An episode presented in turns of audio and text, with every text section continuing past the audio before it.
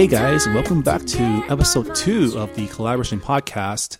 We still don't have a name for it, but we've been taking suggestions um, such as Collaboration Nation, Collab Nation, the Marvin Minji Morning Show. Jeff from Houston, the former ED of Houston, has been sending a lot of suggestions, and some of them are gold, but some of them are pretty bad.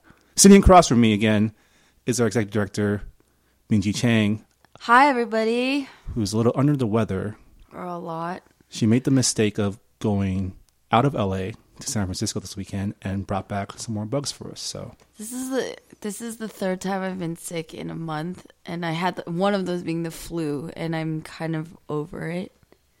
So I will do my best to bear. I can't even think of it. just It's be been- as coherent as possible. It's been a trend now. So Minji's been going back and forth um, to you know do various things with family, friends, uh, because she's from the Bay Area. But every time she goes back, she gets sick again. and That's she not comes back true. here. Not true. When you went back for the holidays, you That got sick right away. Christmas, I didn't get sick.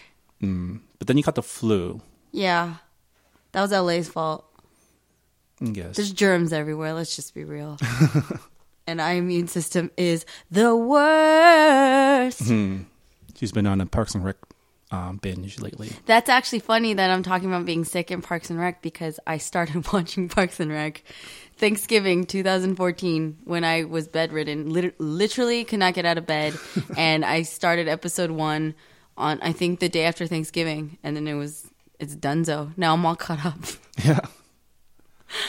well, how was your uh, how was your trip? Trip was good. I love the Bay Area. It's it's kind of crazy how you traveling um, alters your sense of time because everything moves so quickly when you're in LA. I mean, anybody who's ever visited or lived in LA, you know that there's a million things going on per second here. There's so many events and so many people to see, so many meetings to take, and um, things are generally slower. I'd say, uh, unless you're in New York. In San Francisco? San Francisco. I mean, well, I'm visiting there. I don't work in downtown San Francisco in the tech industry anymore, but um, yeah, no, it was, it was definitely a change of pace. It was horrible weather. It was like a torrential downpour. I left LA. It was 80 degrees and perfect, and then I like four hours later, I'm in the middle of a downpour going 40 miles an hour on the freeway. 'cause I was scared for my life, but it was it was fine. Hence, I get sick, but whatever. Yeah. I had a pretty good weekend besides the fact that um, I was getting emails Saturday night asking me to work and put together stuff from from you, but Stop calling me out on in, on the air, man. just saying some of us want weekends too. Okay, I'm sorry. you could have ignored. You didn't have to open it. Can't help it. This is like a, a sideways humble brag. We're so hardworking. or maybe we're just really inefficient. I think it's a little bit of both, but No. you know, we're we're here trying to you know get this whole collaboration thing going. You know, things have been going going lately. We've um, actually um, a lot of things have been going on. We were actually went to go visit the BuzzFeed offices last week. Yeah, that, was, pretty so cool. Shout out to Eugene Yang. Yeah, so um, watch out for our blog. You'll be seeing an interview uh, going up soon, hopefully. Yeah. But it was really cool just to see how like a new media office is. Just a lot of open space, a lot of people just hunkering down and putting out content. They told us that their average turnaround from conception to publishing is like 1.5 days, which is No, they do 1.5 production. Shoot. If my brain was not a complete foggy mess right now, I'd remember. It's not 1.5 days. It's uh, I think they give like a 1.5 weeks from conception to like production to editing to out, which is still really quick. So. I just have my my Yeah, you wrong. hyper like shortened it. well, they they go fast. And, They go know, fast, yes. No, it was really cool because the office setup actually reminded me a lot of San Francisco. Um, you know, I've been able to visit a lot of my friends' offices in, in, in the Bay, and it's really, really cool just to um, witness how these media and advertising and social, you know, Facebook and Google, how they have these shared spaces and the startup vibe. It was very much like that, and it was really cool to see that in LA. Um, and it was funny because we were there, and right when we were leaving, we happened to look over at the computer closest to the main door, and the person there was actually editing Jenny Yang's video. of- Right. If you guys haven't seen Jenny Yang's Asking Asian video, it's hilarious. Yeah. Just check it out. Um, we have it posted on our on Collaboration Facebook page, but I'm sure most of you guys have seen it in some form or another uh, shared with. It's been shared a lot. So Yeah. Props to Jenny, man. She's on fire. I love her. it's funny because we're like, oh, XYZ is coming up regarding Asian American XYZ. And we just all kind of turned to Jenny. Jenny, what do you think? She's Spokeswoman, what? Can you give us your two cents? Thank you. Speak on our behalf. Thank you. You know, well, she's she's so good at being articulate and being funny and but being very smart about what she says. So yeah. yeah, Speaking of being articulate, so our, our podcast went live um, last week. I know we said we, it might be bi-weekly, but I just felt there's so much to do. I want to try to make this a weekly thing, and you you're know, so ambitious, Marv. here we are again. And thanks for everyone who listened in and gave us feedback. A lot more people than I thought listened to our podcast, and it's a little weird, but you know, That was very bizarre for me because I mean Marvin knows this. I I I, have my opinions. I speak out loud quite frequently, and you know I write things, whatever. But it's it's different when you're putting things on social media, and versus when you're like your voice or your face or something is recorded, and you realize that a lot of people have heard or seen you.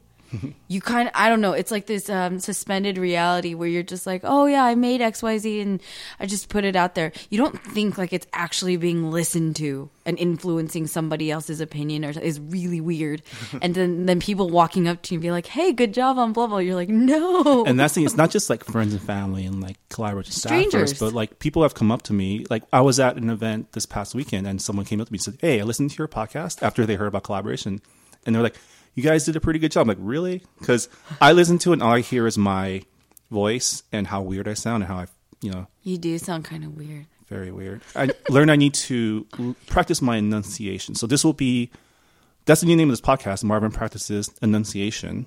nice Maybe I should do some more Toastmasters. We've had see, thank you. I was about to call you out on that, but you called yourself. That's so crazy. You guys, I've been, I'm really big, and this is something that I'm working on. I've been working on for years, just through my professional life. Public speaking. I really am a big proponent of. um See, there I go with the ums. I'm really a big supporter of of public speaking and practicing and developing as a skill. And I mentioned in the last podcast, I think about leadership development and how uh, I think that building confidence and building a presence comes with how you speak and how you position yourself through your words and your tone of voice. So I've been bugging Marvin for a long time. And Marvin and I are good friends, so I can give him as much crap as I want, and I do lovingly. But I've given him feedback of like, let's start a Toastmasters thing, let's do it. And he's resisted me, much as I've resisted doing this podcast. but then this podcast has brought you to see the light. So yeah. So I'm just gonna. If any of you want to keep a running tally of our filler words, that would be we can That's work towards a goal. Just comment how many ums, likes, and what else, whatever else we do.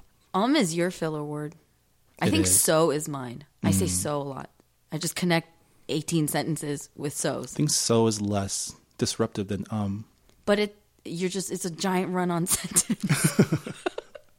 Did she ever stop to breathe? She just kept saying so. anyway, But yeah, no.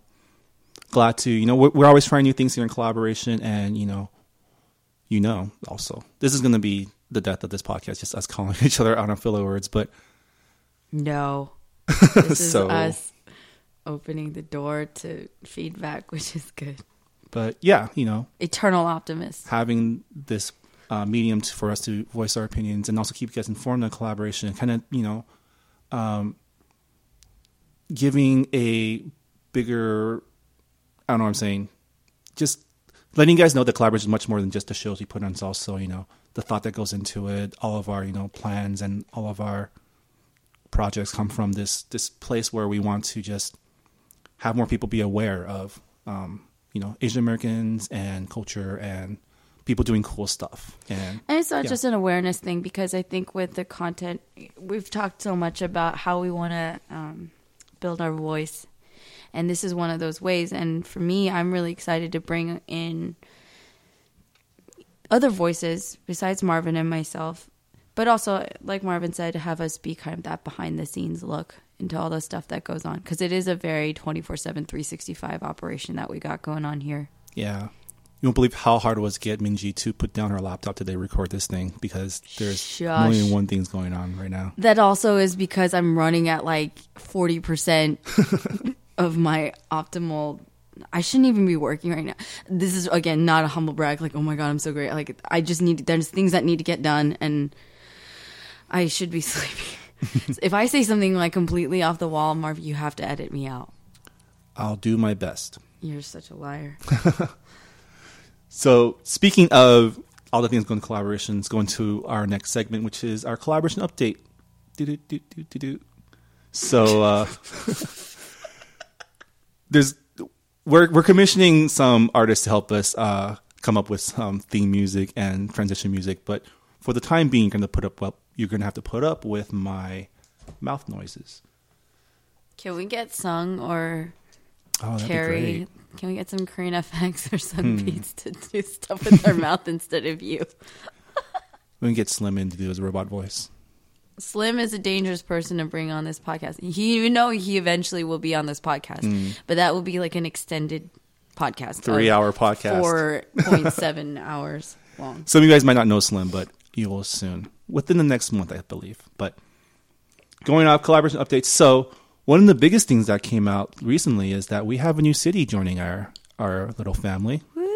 Austin, Texas, is um, building up a team, and um, they're probably going to have a show this year, right? Yeah, they are. Uh, we are looking at late summer, early fall, and it's really exciting. Austin is one of my favorite cities. I've been to a few dozen cities in these It's states awesome. at this point, and they're just seriously so full of creativity and fun, and it's really different than the rest of Texas. From what I hear, I've only been to Dallas. Um, I still need to go to Houston, but yeah, Austin. I'm gonna go there next month for South by Southwest. So have you been there before? Yeah, I've been there a number of times. I actually have family there. My my aunt lives there. A good friend of mine lives there. So I've I visited. Last time I visited was 2010. So it's Okay. been about five years. Yeah, I was actually there about 2010 as well. Um, it was during the time when I was looking at grad schools, and um, back and back that year, uh, that was the last year that JetBlue did their all-you-can-fly deal. Oh my is like god! Can they bring like- that back? I bet they lost a ton of money on that, but you basically you pay like well, the second year, so they raised the price, but you pay like seven hundred dollars, five hundred dollars to basically fly anywhere you want for a month. So visited a lot of places: Seattle, New York, Chicago, Austin. Just looking at schools and also um, just exploring. And man, You would have loved Texas if you ended up going to grad school in Texas. I mean, they just have such a. I mean, they have a whole festival called Keep Austin Weird. Mm-hmm. I love it. I mean, just that title itself says a lot about the city, and um, they they just have so much live music. They just have film and all all, all sorts of things. It's funny. Somebody from Texas gave me the analogy about um, about how the cities in Texas are, and they said that Austin is like the San Francisco of Texas, that Dallas is like the LA. That's a little like I've heard what- Dallas is like it's described as the Beverly Hills of Yeah, there you go. like, and it kind of okay, you know, I probably have a collaboration Dallas family listening, but that kind of was my impression. And this is two Californians describing Texas for you, but hey, I'm Yeah. from both cities now. I can kind of, I can kind of say, but you know, Dallas was gorgeous. Yeah. Um. Anyways, yeah. No, Austin's so cool and excited. They have a huge Asian American community there that I you know I, I'm still learning about. I've seen because my family lives there. My cousins went to UT Austin, or one of my cousins did. Um, the other cousin went to Baylor, but it's really exciting. Well, it wasn't for lack of trying. I did apply. I just, you know, wasn't smart enough to get in. Don't be self-deprecating like that, Marvin. You must be confident in all that you do. I ended up going to Maryland if you guys are interested. Go Terps. And uh, Terp, yeah, Terps. Torpal. Terps. Terrapins. They're like turtles. That's cute. Yeah, it's awesome.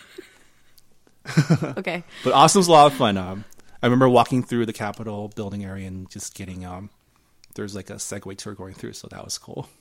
Everything is bigger in Texas. Mm. Okay, people are gonna. Okay, don't be gross, guys. That's I. I'm actually putting this. I'm digging a hole. Um, but Texas. It's taking all my strength not to say what I want to say right now. um, but Texas is nothing but land. I mean, didn't they want to be their own country or something? I think they still do. they want to like se- secede from the union or I don't know, whatever.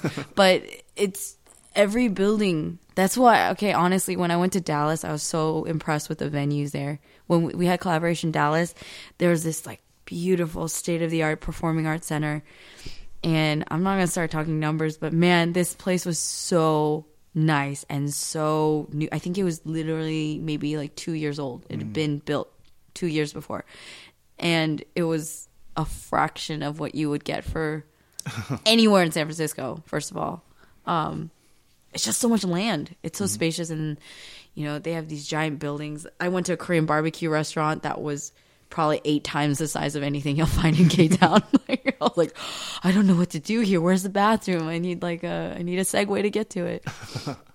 it's crazy. Nice. Yeah, all I did when, in Austin was um, visit the school, and then I mean, I just walked down Sixth Street, you know, grabbing Yes. drinks, making friends, and looking for. Uh, I was hunting for food trucks. Um, there's a the top chef from um, the season a couple years ago, Paul Qui. He had it's like a food truck there. He used to be the sushi chef at like Uchi, so it's kind of doing my whole foodie tour. But I don't follow foodie stuff. You really you really do know like everything about food. I really know nothing. I just listen to you.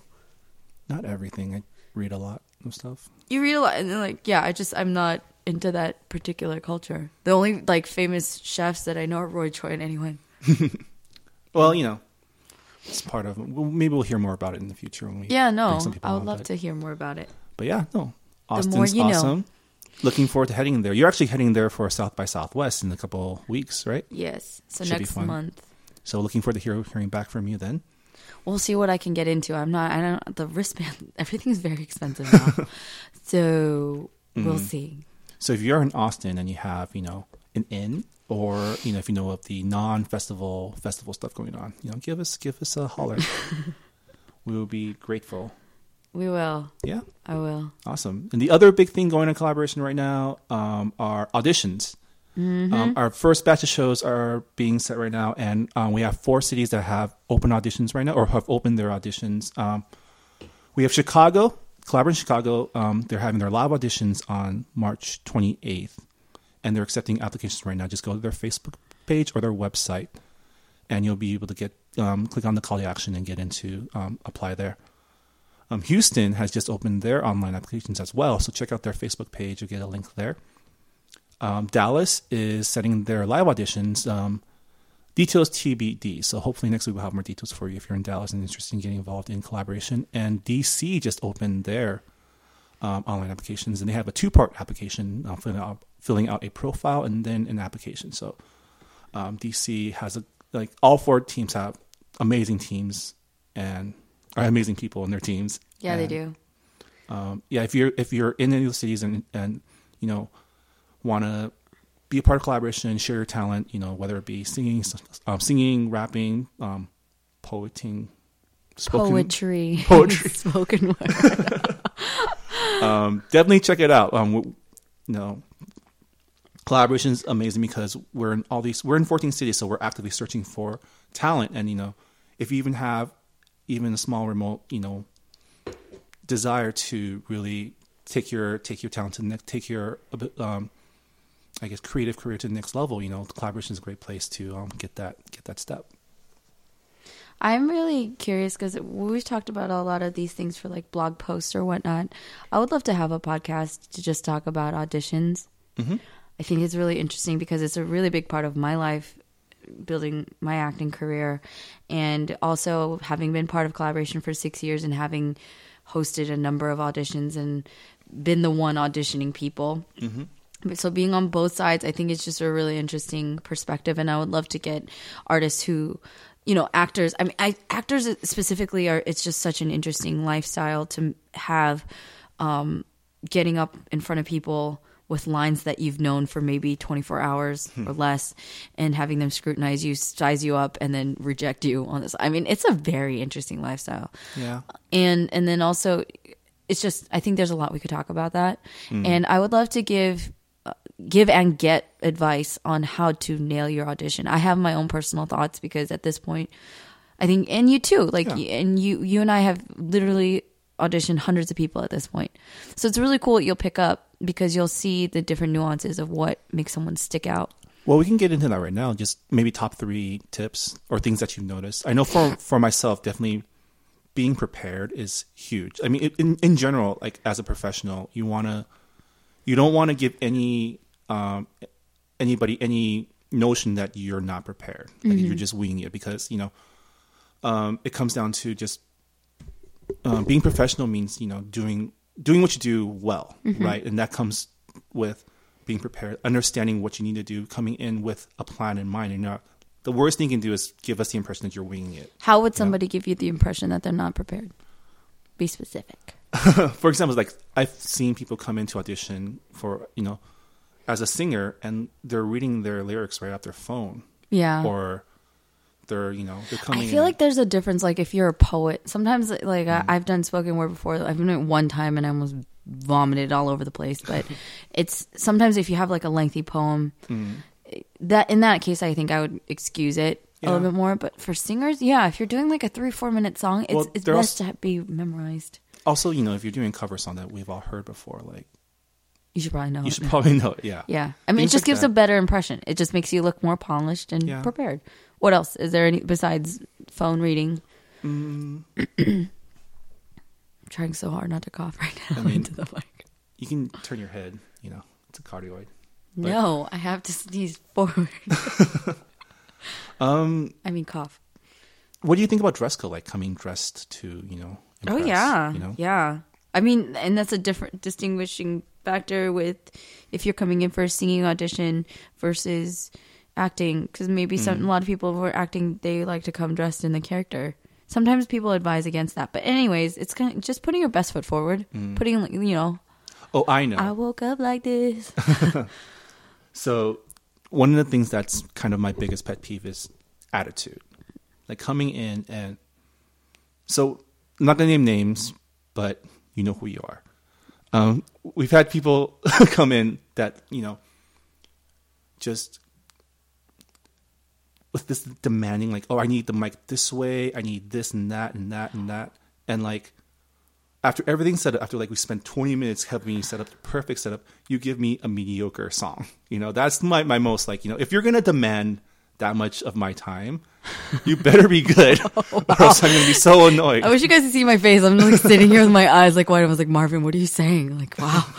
Um, he he's getting really like, No, just don't. Like, It's like, you know, if you're going to project this air of like, you know, you're, you're like the bomb or whatever, like that's dating my, Mm-hmm. Then my- deliver? Then deliver, yeah. Well, okay. Well, see, that's and that's the okay. s this is why, kind of like on a more meta level, why auditioning is critical and why you got to keep doing it. I mean, that's the whole. The, the doing is what builds the skill. You're not gonna sit there and imagine it and like picture it in your mind, even though they say that's a very powerful, you know, mm-hmm. actualization, manifestation tool, if you will. It's still not going to make you a great performer unless you get up and perform. Right. And I think audition is part of that. Like you got to keep auditioning. You have to keep. You're never going to be perfect the first time. You're never. You might not be perfect the 700th time. And how do you know that? Especially for actors, like how do you know that this part is you versus that part? And you know every part's different. Right. So when it comes to like live performances, I think so. We, we've again we've kind of talked a lot of different things. We were trying to come up with the top 3 mm-hmm. things. One thing is be prepared. Mm-hmm. Don't walk in not knowing what the heck you're going to sing. Um, put a little bit of effort into your presentation. Just you know, put polish. And honestly, I really believe that when you put your best foot forward um, with your hair and your clothes and whatever, you stand differently. You walk into a room differently Right. than when you're wearing what I'm wearing now, which is sweats and a hoodie. You know, you, you you carry yourself differently. So I think that that just helps you. It helps you have a much more strong presence. So preparedness, um, presentation. I think for me, the attitude. And you said attitude, and I could, that's that's for me really really key, mm-hmm. and that's something that I really want collaboration to really drive home and encourage is by doing these things and by putting conscious effort into it, we can build a stronger, more positive attitude. And as cheesy as that sounds, that positive attitude is what will take you so many places. Because I hear this in my acting school. I go to Beverly Hills Playhouse, but we always say that act, uh, attitude monitors talent. You can be the most talented person ever, but if you have a, if you have a if you have a really awful attitude and you have an attitude of entitlement or an attitude of self you know that self-deprecating attitude too it it shoots you in your foot time and time again. A because people just don't want to work with you, right? B because your talent just not going to shine because if you're walking Right. in with you know, something less than like I'm grateful for this opportunity. I'm happy to be here. I just want to kick some butt, Mm-hmm. do my best and like get booked. Period, right? If it's anything besides that, it just doesn't read well with the audience. Right. And then no one's going to root for you, right? So I think um, attitude is a huge, huge deal. If anyone's auditioning for anything, if you're interviewing for anything, again, I, I always say that being an artist is very much in alignment with any other job. If you're walking in for an interview or meeting or networking, right? You got to put your best foot forward. You got to be prepared. Know who your audience is. Thank them for the opportunity if that's so appropriate. Um, I've just been really impressed. The people that stick, and there's people who didn't make collaboration shows that I still remember because I'm just like, they were so wonderful. And maybe the talent is something that maybe needs to be practiced and nurtured. And just over time, they'll get better and better. But I'm like, please have them come back, you know, the, next year.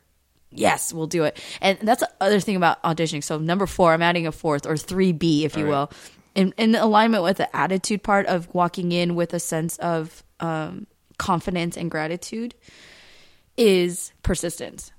Do not let one failed audition floor you. Do not let one audition. You have no idea why you did not make a show. And that's actually something that people have asked of collaboration. They're like, how do you guys choose your lineup? Because I think in general, when you feel like you made yourself vulnerable and put yourself out there, to try something that was super scary, which auditioning always is, no matter what, no matter how pro you are, it's scary. You know, it mm-hmm. can be very intimidating. So when people do that and then they get shut down, they're gonna get defensive, they're gonna get sad, they're gonna get discouraged. You know, we can we can go talk about that forever. But you know, people have asked like, well, why don't we make the lineup? And I think it's been interesting because every city's kind of had their own um, selection method.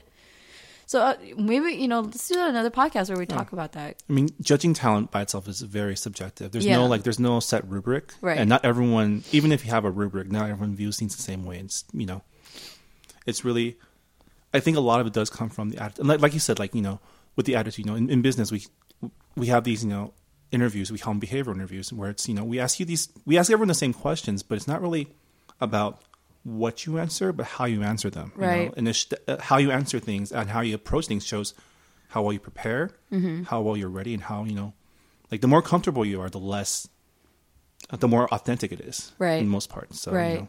People are always looking and i think that's we were talking about that last podcast about social media and kind of all the things that we're thrown at. Mm-hmm. I think right now especially and it'll continue here on out authenticity and having a good sense of self is something that really sticks out and impacts whoever is on the receiving end.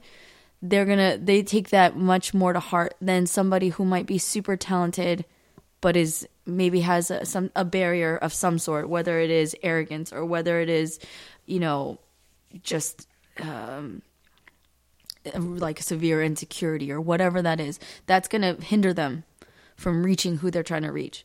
So I say, and God, we hear this so much, so it's so cliche, but it's like, yeah, be yourself, own it, and and just practice a lot. Right. Be really good at what you do, and you're only going to get better by doing.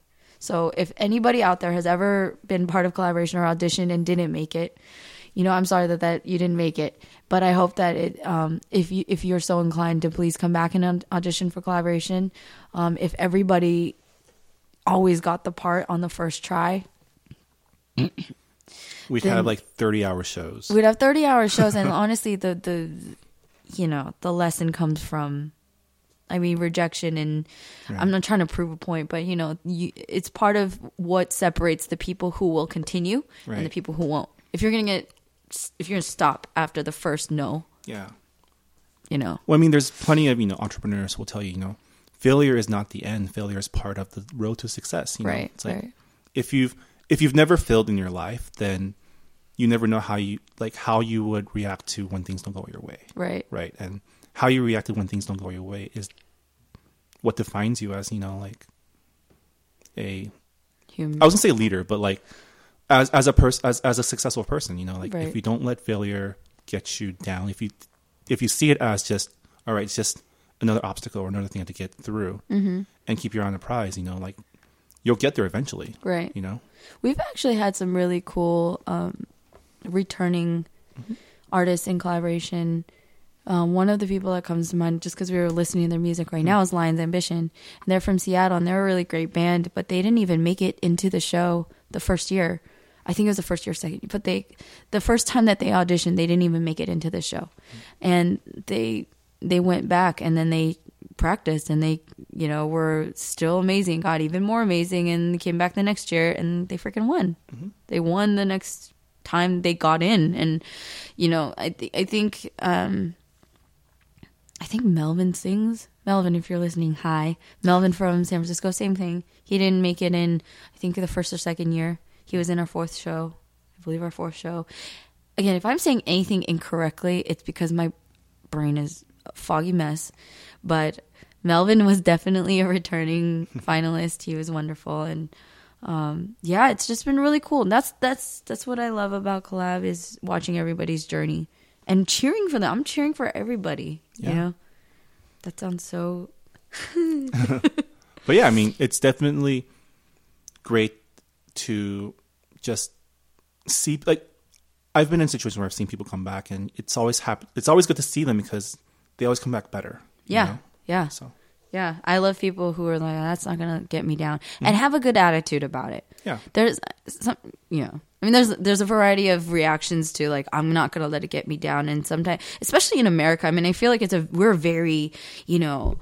American dream and independence driven and I'm here to be unique and make a statement and pull myself up by my bootstraps kind of this that's our culture here in the states you know and and so I I admire and respect that and and it's interesting to pair that with the whole Asian part of our culture where it's like super hardworking and I can't take no like that's and it's interesting. Swear to God, we've we've had many conversations about failure and about what defines success, um, because in in parts, you know, there's many cultures out there where failure is not an option. Mm-hmm. We're here to say that failure is part of success. It is part mm-hmm. of how you get there, um, and that's that's interesting. What what comes as a result of that conflict? because you're just like I'm not allowed to I'm not allowed to mess up. Right. I'm not allowed to be anything less than perfect, and that's very damaging. Yeah. well, opinion. I mean, culturally too, you know, we're we're told that you know, as minorities, we have to be ten times better than you know the majority in order to succeed, and that pressure gets added on to that that idea of you know, that's why you know, culturally, we're pushed towards more stable careers than you know.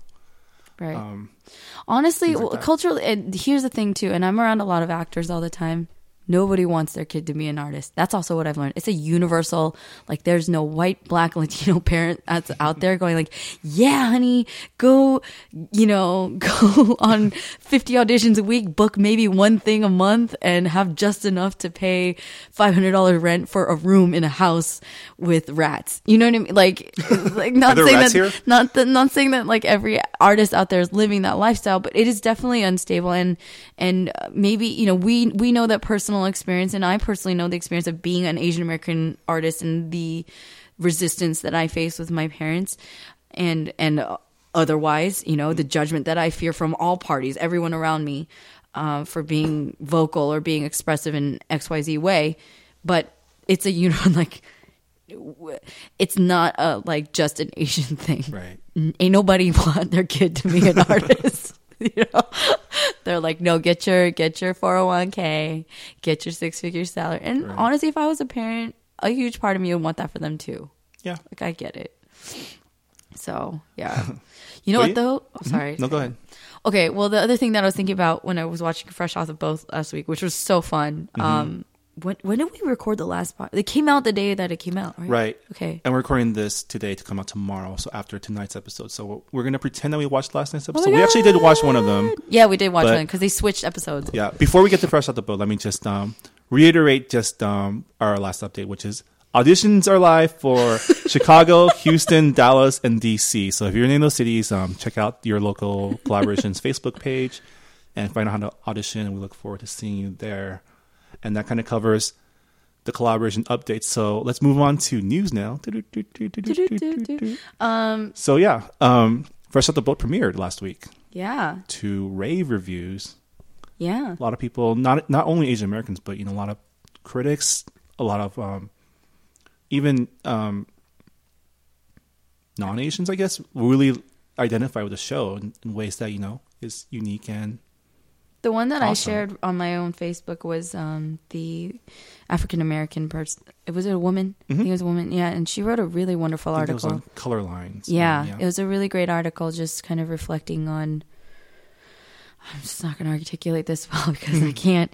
Um, it was just a really interesting perspective on the Asian American experience coming from an African American person's perspective and their issues with race and how they were, you know, how they were programmed societally and within their own families, et cetera, to to view other minorities, and it was really cool intersection of all of that.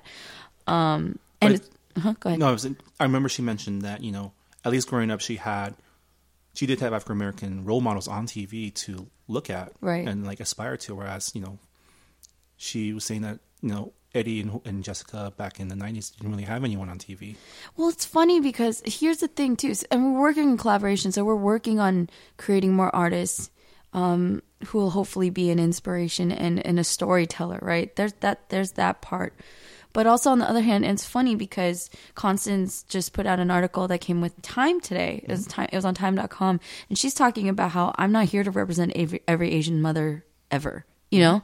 It's really a it's a very fine line and a weird position to be in because she's an artist you know she's an actress and she's a great one and but like her her I don't, I don't think her whole main goal in life was like i'm going to go out and represent all asian american women and all asian american mothers however that's what's kind of on her plate now playing this role Well, that's kind of just just just our society in general putting that onus on them, just for the fact that there's no one else doing Right. what they're doing. It, know, we talked to Randall um, during one, when they were filming one day at, at a press thing, and Yeah. he kind of said the same thing. Like, you know, he's just trying to put out the most, the best show he can put on, right and hopefully that will be good and good for the community. But at the same time, he does feel that he has his responsibility, and I think that's him being Asian American art, uh, Asian American studies major, and you know, Well, no, it's true though. but- I don't think he's like I don't think he's like pulling that out of his butt and just like making of this pressure. Look Right. at what everybody's been saying. You know what I mean?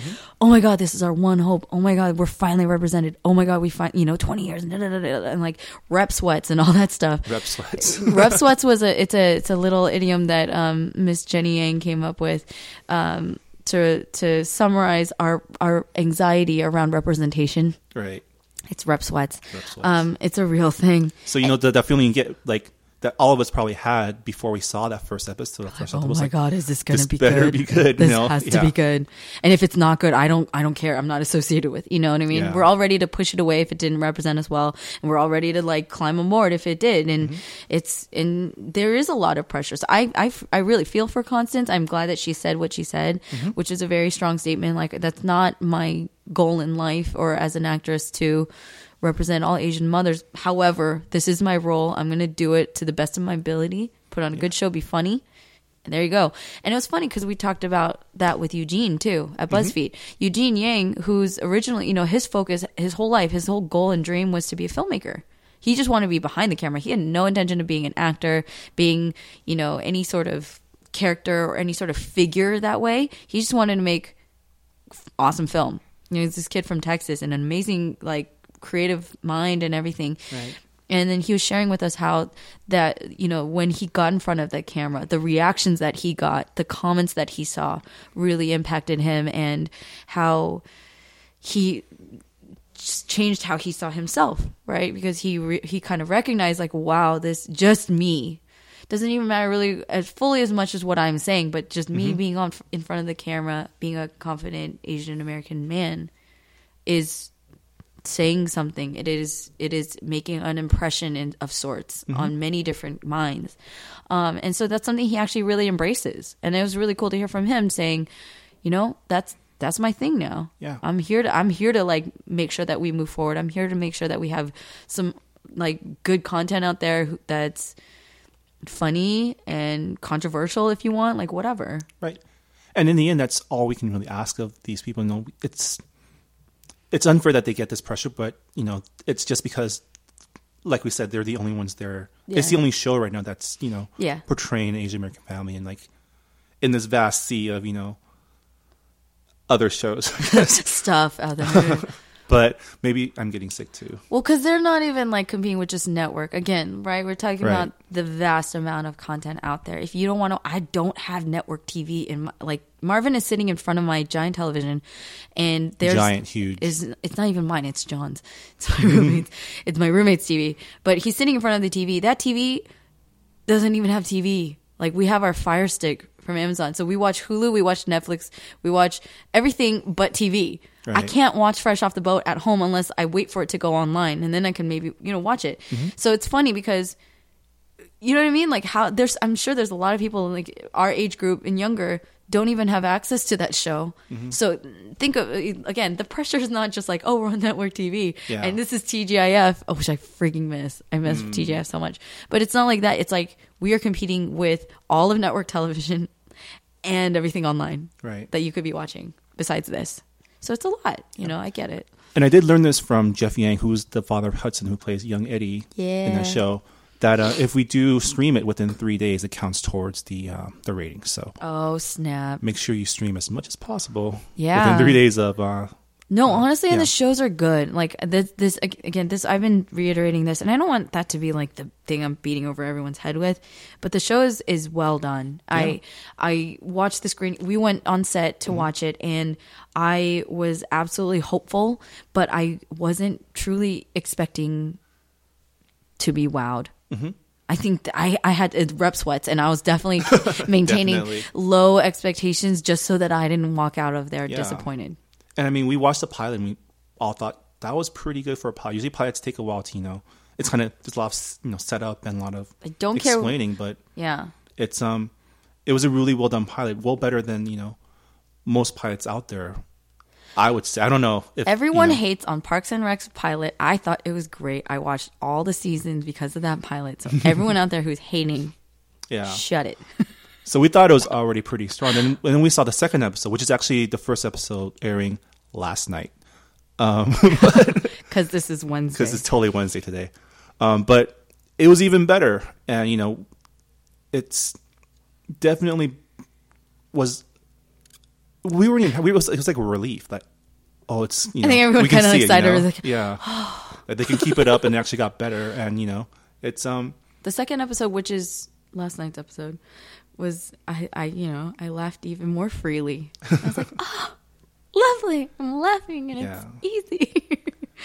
no, I really props to them. I really love Nachka. She's an amazing writer. She mm-hmm. has her own unique perspective. She is Iranian and she's not so she's not, you know, whatever Asian American people can argue that too, but she she came from a very like I have immigrant parents. I grew in a second generation immigrant life of parents with accents and not knowing how to deal with, you know, Lunchables and all that. That's part of her childhood too. So I that's what I liked about it very much. That there's a lot of a universal story Yeah, of. I mean, personally, I didn't have Lunchables until college when I could buy them myself. Are you serious? Yeah, we had um. There was like a convenience store near where I, where I dormed, and they sold Lunchables. Like, mm, let's check this out. I had Lunchables in elementary school, and they, it very accurately, it was all the rage. I just wanted we. I only got them for field trips because I would get hot lunch at school. But anyways, I just I was like always waiting for field trips because then I get the lunch. I'm like, yes. You know what I really wanted back then was the um the Squeezits. I never got the squeezy juices. Oh I had like box, you know, like the box apple juice you get from Costco. yeah, Back then it was Price Club, but yeah. Price Yeah. Club, dude. That's like I'm sorry, but this is the public health side of me. I would. I would never let my children drink squeeze. Ugh, it's high fructose corn they syrup. would have faces on them and they'd be all like, It's awful. It's fun cartoon stuff and everything. I get it. It's really great marketing, but it's awful product. Anyway, funny. So the one thing I wanted to um, share with you before I forgot was when I watched Fresh Off the Boat. Actually, there was um, one point that I actually started thinking of Selena.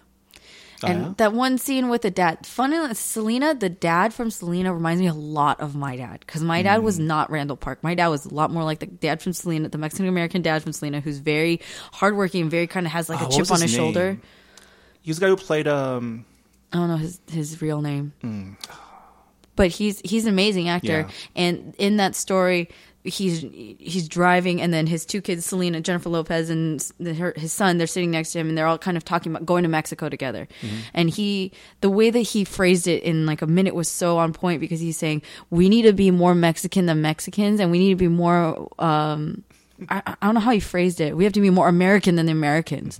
And I think that's like the interesting because you could take that same theme and kind of put it with fresh off the boat and our experience too because i definitely felt that. When i watched selena i was like damn represent you know like preach because i feel that. Right. it's like how do you stay on top of you know like H- hudson's character with eddie? Like mm-hmm. how do you he's trying to find his identity and he does that through listening to notorious big and everybody you know like he finds his connection with that. He goes home and eats his mom's noodles, right? Mm-hmm. He wants to, but then he wants to go to school and eat a Lunchable. Right. He wants to like, and the mom and like with the what was it the CSC or what Uh, the CS, um, the CLC, CLC? which was a um, subtly, like slightly disguised Kumon. I think. Yeah, So what that yeah. was. Yeah. Come on. I mean, I, I- my friends all went to that, and it's crazy. It's just like you know, like how do you? And I went to Korean school. I was actually able to. Ex- you're right. Yeah. I was actually able to escape the um, the Chinese learning centerness. Like, just um, I don't know. There was. I grew up in a in an interesting circumstance where there was really no one to compare to. Like my mom, my mom What do you didn't mean? really you hang can out be with. compared to everybody. Well, so um, my mom would compare me based on other sons, I guess, cleanliness because I had messy rooms. So it's like, why can't you be, have a clean room like that? You But probably still have a messy room. I might have one. I judge this based on Marvin's car. but um, no, I clean my car. But um, but in terms of you know um, school wise, I did have to take Chinese school every Saturday. Yeah, I mean, I um, did Korean for you know to you know keep my language up. But um, for me personally, Mandarin was my first language, so going to school was more learning how to read and write. But you know, in terms of vocabulary and fluency, I was already there, so it wasn't that bad. But I mean, it's Yeah. again as an adult, I'm really grateful. I'm grateful Mm-hmm. that I love having that duality and having. I listen to '90s K-pop like no Yeah. other. I bought all the magazines and. God, if YouTube had existed when I was a teenager, nothing would have been done this is true. in life. well, because we had to wait like half an hour just to listen to a song. you know, Yes. to download. You know. Kazaa or I- Napster. Napster, then Napster. Kazaa and LimeWire. Yeah, LimeWire. All these perfectly legal places to get our music. all the viruses. but Oh, yeah. no, I mean it's it's just interesting because it's that's the story that I just find that I relate to. Yeah. the duality. I and I love. I celebrate it, but it, it you know when you're growing up in it, it's kind of like well, the whole thing when you're little is like how do I fit in, That's true. right? And then when you're older, it's kind of like how do I stand out, and it's just a very um, it's a very universal struggle. I think that everybody it, it's it's nuanced in very specific ways when you are Asian Yeah. American versus whatever, like the CLC and whatever. I thought it was funny. It was hilarious. It just It was like, oh my god. Well, I mean, Korean and that stuff is like how about Koreans? I know for Taiwanese, and um, that's a reality back in like the old country, I guess. But you know, you, you you go to school, then you go to school, Yeah. for school, Yeah. And then I remember I was in Taiwan a couple years ago, and it was probably like seven, eight p.m. I was walking back to my grandma's place, and then that was when their cram school let out, and these, all these kids just like streaming out. Like, it just seemed like like you have school from 8 a.m. to 8 p.m. pretty much. And Yeah. That just No, that's in Korea Yeah. too. I mean, they they all just poor things. I mean, this gets into deep territory because I have a really like I'm very um, passionate about mental health, and there's an extreme, not extreme. I don't know. I, I don't know the statistics to back that up, but intuitively, I feel like there is a significant lack thereof of mental health support um, and emotional health support, in, at least in Korea, when it comes to you study 20 hours out of 24 hours a day you eat your books like it's part of the culture you know what i mean? You're cramming for a test you eat that freaking test. You Yeah. eat that book. That's how you're going to retain the knowledge. And that's why for me and it translate here's the thing if it was just like oh that's the lifestyle ha ha ha no it goes deeper than that. Like suicide rates and things like things that are really very damaging and very sad and very painful for me to hear because I have family there too, and it's part of who I am. I mean, this is again part of kind of like having dual cultures. I grew up here, but I still feel a connection back, and uh, um, I don't know. We could we could talk about that for We can hours. talk about this for a long for time. hours, just to how it Yeah. impacts. And uh, for me, I've talked about this with so many of my friends. One of my best friends from high school is Indian, and she Mm. is amazing. She's going into oncology. She's done neurosurgery. She's like brilliant, hardworking woman. But we've talked so much about just expectations and how they parallel each other, how they're different, and you know, it's real. The struggle is real. We all want to like learn and be successful, but again, definitions of success Right. that changes from culture to culture, but it also can be Yeah. the same. But that's part of our stereotype, right? Yeah. It was in the show. And I bet you know we can go all into the deep, the deep dark recesses of you know, you know Asians' preoccupation with education and you know things like that. And I'm sure we will. I don't, I don't know if the show, like the show, probably won't go that deep because you know it's a sitcom. it's like a sitcom, but yeah. you know, it comes from a real place, which Yeah. is which is again why this show hit up hit a nerve with a lot of you know a lot of people because we all know someone or, or were that someone who had to go to school for school, you know. But yeah, I'm sure we'll Where be talking. A minus is like pretty much the equivalent to an F. uh, when I was in high school, I I got in, pretty much um, because of AP class or whatever being worth more. One point more, I was able to lower their expectations little, little by little until where a, B was okay because it's an A, It's all strategy, see. right? But yeah, Fresh Off the Boat, you should watch it. I think I think it'd be great because here's what I'm also learning about all kinds of shows, even stuff like Marco Polo or whatever. You got to watch it to have an opinion. Mm-hmm. Right. I think people in general, um, because time is scarce, I completely get that. Mm-hmm. But if you're going to start throwing around opinions about X, Y, or Z, I've been using that term. Last time, uh, last podcast, I kept saying cool. I said cool like every other word. Cool's cool. This this time, I'm saying X, Y, Z. Apparently, it's my term this time around. But if you're going to have an opinion about something, I think it's it's you have more space, more val- validness, validity. You have more of a, a step to step on. right? Yeah. When, you, when you've actually You have more seen it. substance if you've actually watched it. Right. So, I, I implore people Yeah.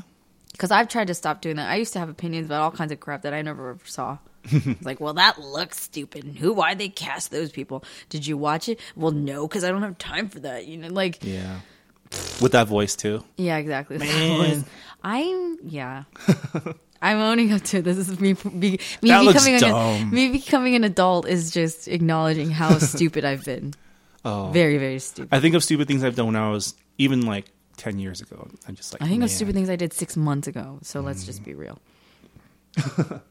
But yeah, first off the boat now Tuesday nights at eight p.m. Um, they're showing two episodes yesterday, so I don't know why I'm plugging in. Watch it next week. Um, It's in a tough time spot, right? Like the the big thing is, is it's going up against NCIS, oh, which is like one of the biggest CBS shows. when is my show on? And then um, when you, what's your show? Oh, and also Parks and Rec. But Parks and Rec um, was always kind of struggling, Oh, so that's why NBC put it on that time slot supposedly. And then after Parks and Rec is done, it's finishing up by the end of this month. Um, this next episode, next season of The Voice is going to be in that time slot, so ooh, that's big too. Dun dun dun. But yeah, Then they're up against Adam Levine. mm, Can he? Anyway, but yeah. Other news that happened was um, Allegiance, the George Takei um, internment camp themed musical, got picked up by Broadway. It's going to go um, on Broadway in probably this fall. So with Lea Salonga. hmm That is Princess Jasmine, y'all, and Mulan. What else is she? I mean, she's just she's done Les Mis. She's done like everything. Miss Saigon. She's oh, her voice. her voice. Can we listen to Aladdin like right now? no, it's going to. We'll listen to it later. No, everyone will enjoy it. Tell me someone who doesn't like a whole new world. It's a pretty dope uh, karaoke song, Exactly. especially if you're on a date. No, but you. I know. We want to talk about that. Um, no, but everyone loves Lea Salonga's voice because she did an amazing job. And so I'm saying, if I played it right here, right now, I don't think anyone would complain. And if you are Yeah, but it's complaining, you're it's lying. coming out of your speakers and going to be all weird on the podcast. We can we can play it later. We should put it in the podcast. Are we allowed to do that, or is that copyright issue? I think Disney would sue us. Damn it. Please don't sue us, Disney. We didn't play it. Okay, I was just saying. But yeah, it's great news. They've been trying to get it on Broadway for like it seems like years. I mean, when when did it drop at, at on um the theater in San Diego? Like I'm not sure. like a I don't know while the ago. history. So you know, Again, Marvin's like the best historian that I've ever met. I, I have an opinion about something, and Marvin will immediately give me the last five years synopsis. Of, this is a good um topic for future. But I just have a really, I feel like I just have a really good memory. you do. and that got me through college. I feel like, or it, it got me through to college, and I got to college and realized that's not enough to get through college, Yeah. and then I actually had to study and try. There you go. But No, I have Um, a really good memory when it comes to certain things, but you're very much like you're sponge. well, I used to be really good just uh, with faces and names, and I realized that is no longer the case. The- I think my brain is starting to degrade or something. Yeah. Or we it's just- it's just full of too much. stuff, This is why we have to meditate. It's just full of just useless stuff like Taco songs. facts, and taco songs are amazing. I Don't make- love how it came back to bite you in the butt, though. I'm Don't so make don't make fun of my dark recesses of the internet. There's a lot of cool stuff in there. a lot of garbage. Other news is uh, K Town Cowboys, the movie, is finally dropping. It's Yeah, going to be premiering at South by Southwest, and you know that's pretty cool. That's another thing that's been you know another product project that's been in the works for a long time. Glad to see it finally come out. Can we have Danny on the show, our Um, podcast? Yeah, if, do you know Danny? Yeah. All right, sometime in the future, we're we're gonna we have a third mic that's not being used right now, so um, and a fourth mic maybe if I you know can buy that on Amazon, but in the future. You can buy all the things on won't Amazon. just be me and Mitchie's. Um, we're gonna s- mix it up a little bit. Yep. So yeah, if you're at South by Southwest, check out the South, the K Town Cowboys uh, premiere, and let us know how it is. I'm gonna watch it. Are you gonna watch it? I'm not gonna be there. No, but eventually you have to watch it. Oh yeah, of course. We I should watch, have a screening party here. I watch everything. yeah, you really do. You watch everything and then you tell me about it, and then I'll watch it. Yeah, I'm the scout to tell her is actually like I get rep sweats, but I'll watch anything.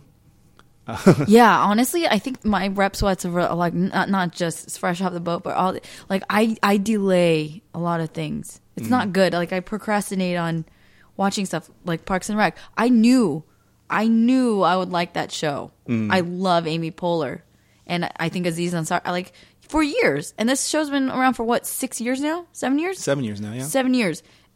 I knew I'd like it, and I just avoided it like the plague. Don't know why. It's so dumb. And Mm. It is. was like, "Oh my god." One of the dumb things she did six months ago Yeah, exactly. that she See, rectified. judging myself, but Mm-hmm. I've come to peace with it. Yep. So that's um all the media news that I have on my show notes. It's probably other stuff. I think there's a lot of cool tours going on right now. It's just, I, I, for me, I, it's hard to stay on top of all the things that are happening, which is a good sign. I mean, the fact that there's so much happening and that I can't keep up with it, I take as a really good thing. Yeah. Because before, I think if you sat down, you think about like what's happening in the Asian American community, you'd be like, duh, duh, duh, done. You know what I mean? And now it's like, oh, there's so many film festivals and whatever. There's a Seattle Film Festival going on this weekend. And Kollab- Kollaboration Seattle is co-presenting um, a film. Cool. So if you go to their Facebook, I'm sure you can find that out. Um, film festivals are they're getting better. Like we said, people who are working and generating more content and actually working on films on a regular basis, they're going to keep making better, better films. So Right. I think it's really cool to just go out there and support. Again, it all just comes down to doing. You Right, know? just do it. Want to do something and do it. Just do it. Right. and um Marié Digby's on tour. Mm-hmm. Love her. She was a she was a host at Kollaboration Star 2014. She's a sweetheart, amazing you- talent. Your buddy Peter is opening for her. Yeah, and Kollaboration San Francisco's uh, winner of 2012, Peter Chung. He is an amazing, you know, original singer songwriter. He is going to be opening for her at Brick and Mortar in San Francisco on February 12th, which is Brick what and Mortar is totally like a San Francisco name for like a restaurant or bar. totes, totes. So Peter, shout out to you, awesome job. I'm really excited for you. Um, and then Dumbfounded's on tour on the East Coast right now. He's going to be performing at Ikasu in Boston, at Cambridge. Um, I think he has something going on in New York next week. Um, and he just got a shout out from Drake, which is Oh, yeah. crazy, ridiculous, and awesome. Um, because Drake was out battling instead of being at the Grammys. That's at least what that video says. Seems like a good place to be.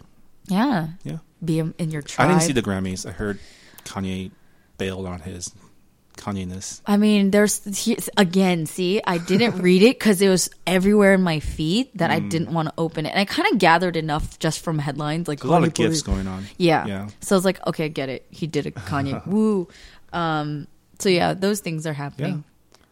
Well, let's move on to um, the last few segments here. We're running a little bit long, but let's. Um, a couple of good questions came up from. So, again, our, our email is podcast at kollaboration.org. That's Kollaboration with a K. Uh, we didn't receive, receive any email uh, questions, but we did receive a couple of good questions from our staff that I forced to ask us questions.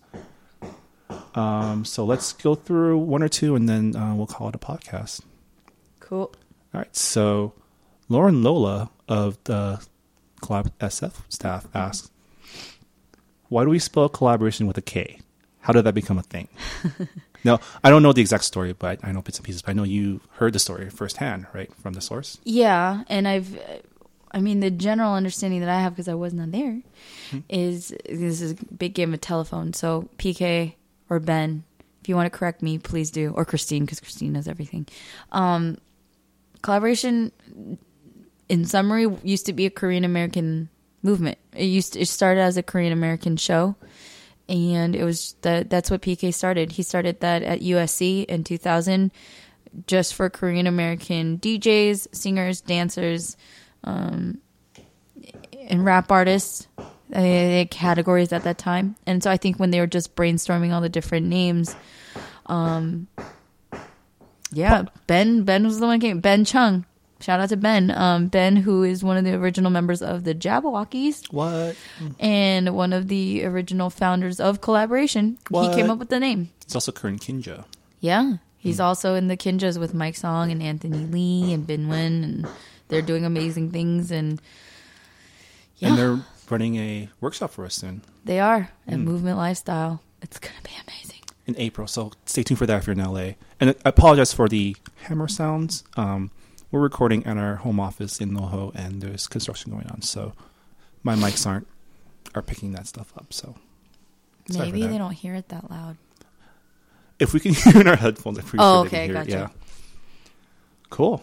Yeah. Yeah. So that's the story with Kollaboration. It was Korean American. Um, so when it became a Pan Asian American movement in 2006, the name just stuck. I don't think that we wanted to give it up at that time. But there was also Asian Elevation. Well, the story I heard was um, when it became Pan Asian, they tried to change the name oh yeah, yeah. to Asian Elevation, and it didn't stick. It didn't stick. Yeah. it's just, you know, when you have a good brand, why change it? So um, it is Kollaboration with K, but K is now representative of all Pan, the world. all the Asias. you know what I also noticed was like Filipino groups. A lot of they like like Kababayan and like they have a lot of K names Yeah. too. We don't have our Filipino roommate here to explain to us what that what it means, but yeah, there's there's a lot of K-ness. Maybe if you have a description or a explanation, you can write to us at podcast at kollaboration.org. Yeah, no, I really Yeah. want to learn like the the etymology of that. Yeah. Cool. All right, one more question from Terrence, um, our buddy from Houston. Sup, Terrence? Kollab is obviously 90% about the show performance, but could it ever be could it ever make a strong move to promote non-performance artists in some way? Yes, we can. Yes. That's also a huge push right now. We're building our website, and thank you to everybody who's been really patient because our website's been under construction for a long time. But um, again, the challenges of being volunteer run, and I don't want to use that as a cop out, but it's to curate artists' work and to kind of keep up to speed with the, the vast amount of work that's being created out there. It's challenging. It's very hard, but it's something that we're still aspiring to do. And we have in the past featured different artists here and there at different Kollaboration cities. And I can speak only for Kollaboration San Francisco, where um, we wanted to have, you know, the space in our lobby area leading before the show to to exhibit w- art um, to work in graphic design and to illustration and fashion and things like That. there's a lot of different ways to integrate all the t- different types of arts it's it's just it is many people's full-time jobs which we are working on creating Right. And then, as if you if you've been following Kollaboration within the, even in the last couple of months, you'll see that we've you know we've started expanding our blog um, coverage to cover things like books, yeah yeah um, also this podcast, and also we're working on a couple more video video projects as well that um, we hope to expand our coverage through. Um, like we said, Kollaboration is about providing a platform for people to pursue their passions, and you know, um, we're, we're starting to make some headway into you know the culinary world, the writing world, and things like that. So um, there's a lot of cool stuff um, in the works, and we hope that you stick with this and you know watch Kollaboration grow into um, it can do its potential. I guess. The evolution of Kollaboration. Yep. All right. Good question, though. Thanks, Terrence. Yeah.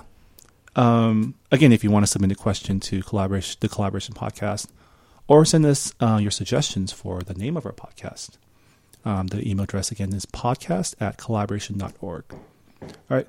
Um, to finish up, I'm just uh, we're going to go through just some upcoming events um, going on in the Kollaboration movement, just to keep you, give you guys um, a heads up. Um, I'm assuming, I'm hoping that our audience is spread out across the nation, so some of this will apply to you. Um, but um, we got a lot of cool events coming up, a lot of cool open mics, um, which has There's been that word cool again. Can we diversify? cool is awesome. Don't worry about it. a lot of great open mics. Um, that, that's been working out pretty well for a lot of us. You know, um, one of our goals is to create more um, community events to you know Mm-hmm. engage community and also give our artists more platform, a better, more chances to um, to To show their do. talent, to, To do, do their do art. things, right? So um, coming up um, in Houston, um, they're having their next open mic on Thursday, February 26th, um, 6:30 at the Stage Lounge. Um, check out their Facebook page to for more details. Actually, that's a general rule. Just check out their Facebook pages or their websites um, for uh, for more details about these events. Um, so I don't have to say that every time. Um, Dallas is having an event this Friday, which would be in two days from when this podcast goes out, called a little sweet a little sweetness KTV. So it's a nice little Valentine's Day themed karaoke night at a family karaoke. Um, they're they have drink specials, and you know if you have uh, don't have anything to do, just go visit, check out, meet the staff, and you know have a good time. Um, New York's super busy. They have three events coming up. Uh, one is an Intro to Culinary Arts, which is taking place tomorrow. I think tickets should be sold or closed by now. But if um, if you want to check it out, check out their Facebook page, and they have um, information there. Um, they're going to be talking to, um, I have her name. Sorry, a pastry chef um, that um, uh, decided to you know move from being a model to a, a, a pastry chef and kind of talking about what it takes to make it in the culinary world. So that's looking forward to hearing back about that event from our Chicago, uh, from our New York um, friends. Um, they're also having a happy hour next Thursday, um, February nineteenth, at the Headless Horseman. So Happy Halloween. it's February and I'm thinking of Halloween. Dang, New York, I can't keep up with y'all. happy hour. I said happy hour. I know I said, I said Happy Halloween because it said the Headless Horseman, and I thought of Oh. Sleepy Hollow. Anyway, delete that out. No, it's, it's staying in. no, Um, so if you want to hang out with the uh, with the New York staff, you know, come check it. Check out the the happy hour. You know, New York's all about happy hours, right? you guys- almost said it at guys drink a Halloween, didn't you? my brain's turned to mush too. And um, they're also having an open mic in April. Their online applications are open now, so check out the website or check out their uh, Facebook for the application. And last but not least, um, if you're in LA, um, we would like to invite you to join us in San Gabriel um, on Sunday, February 15th, for the San Gabriel Lunar New Year Festival. Kollaboration is going to be uh, manning the main stage there. So we're gonna have- Womaning. womaning, womaning, and manning. We're personing. Um, we're- going to have a lot of great acts there, a lot of traditional acts, and also um, we're bringing in a couple of um, our more modern Kollaboration acts. So, um, Danik A. Dan, Paul Priska. Date, Priska, Alpha, Korean FX. They're all going to be there. So, it's a free event. So, come check it Seriously, out. Free show. Yeah, hope to see you there. and it's gonna be. Well, you already mentioned Linsanity, right? I didn't, but Okay, so there's going to be an outdoor festival stage area where all there's a bunch of really beautiful traditional acts. You know, the lion dancing, fan dancing, taiko drumming, all this really really cool stuff. Actually, planning this festival has been really fun because it's just a reminder of like how rich the culture is and Yeah. how rarely I get to see it. Honestly, this is kind of like the one time of the year I'm gonna see it. So I think it's really important that we keep that part alive. So I think anybody who's down to enjoy that, come out. You know, there's like a beer and wine garden, and there's food everywhere and all that stuff. So come enjoy. Um, and then the you know the modern portion of the acts, is going to be a really fun high energy way to close out the the performances and then we're going to have the inside screening of Linsanity which is also free and if anybody has actually I'm surprised cuz Linsanity didn't reach everybody you know I think a lot of the screenings that I witnessed I went to was all sold out and packed yeah? so I don't know I, I guess there's a good I'm guessing there's a good number of people who still haven't watched the whole thing It is on Netflix right now. Oh, it is very Yeah. cool. I didn't know that. See, again, Marvin knows everything. I just bring up something he knows. Hmm. Um, but if you want to watch it in a true theater style and you're in LA, come Yeah. to the festival. And everyone just come say hi to us. You know, we're we're nice people. We like welcome your feedback if you listen to this podcast, and you know, we, You can tell Marvin how much you enjoyed his his uh, soft rock radio host voice. All right, and that's a podcast. Um, thanks for joining us, and we'll see you guys next week. Have a good week, everybody.